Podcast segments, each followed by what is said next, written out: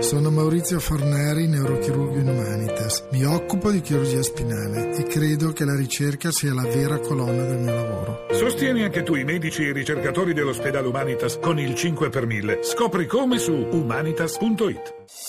Voci del mattino. Do il buongiorno al nostro prossimo ospite che è Isaia Sales, storico della mafia, docente di storia della criminalità organizzata nel Mezzogiorno d'Italia all'Università Suor Orsola Benincasa di Napoli. Buongiorno professore. Buongiorno.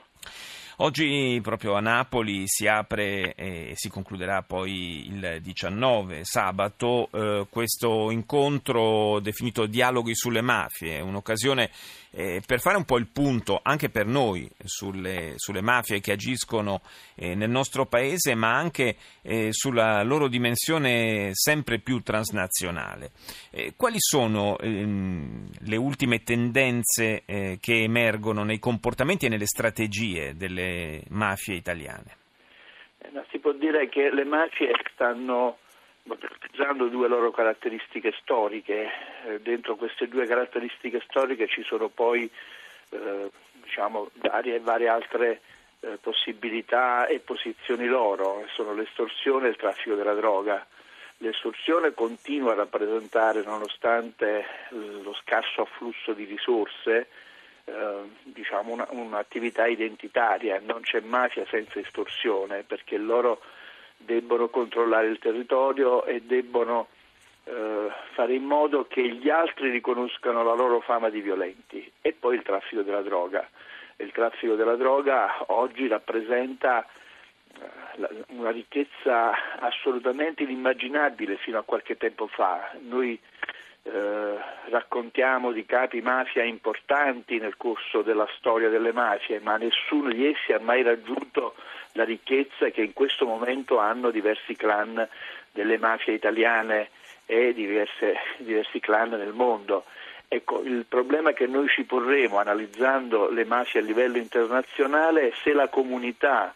può accettare che dei violenti abbiano tante risorse che sono alimentate da 250 milioni di tossicodipendenti, di, di, di, consumatori di droga, di cui 25 milioni di tossicodipendenti. Ecco, noi vorremmo che sulle mafie non ci fossero valutazioni di carattere religioso o morale, ma dal punto di vista semplicemente di questa domanda, si può tollerare che esiste una domanda di droga e l'offerta è data da persone che attraverso il guadagno incredibile che hanno stanno condizionando l'economia di molti paesi.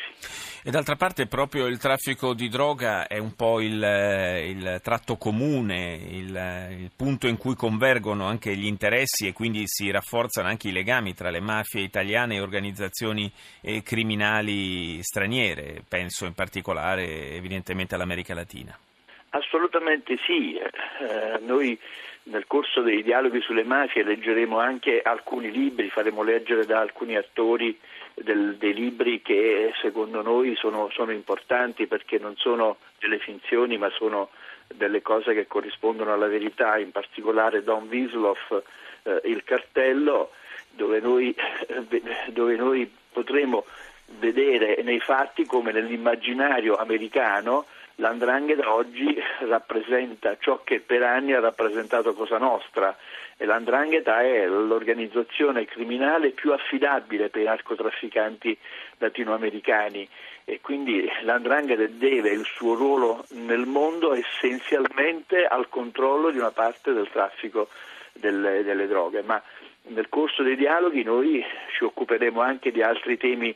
eh, scottanti, appunto parleremo eh, del Messico, parleremo del proibizionismo, se giusto o no, sulle droghe e parleremo di un altro tema di grandissima attualità, se togliere o meno la patria potestà eh, ai mafiosi. Credo che sia un tema che ci riguarderà nei prossimi mesi perché c'è un'attività già in corso molto forte a Reggio Calabria e credo che anche a Napoli si stanno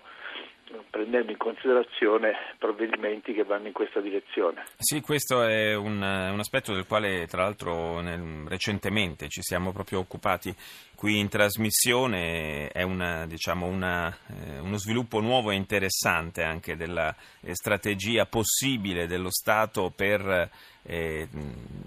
in qualche modo isolare, un po' evitare che, che si propaghi il contagio alle generazioni future eh, da parte del, dei mafiosi. Eh, professor eh, Sales, la, ehm, ci sono anche dei tratti comuni nei comportamenti, voglio dire, nell'organizzazione e nei comportamenti tra le nostre mafie e per esempio i cartelli della droga messicani o colombiani?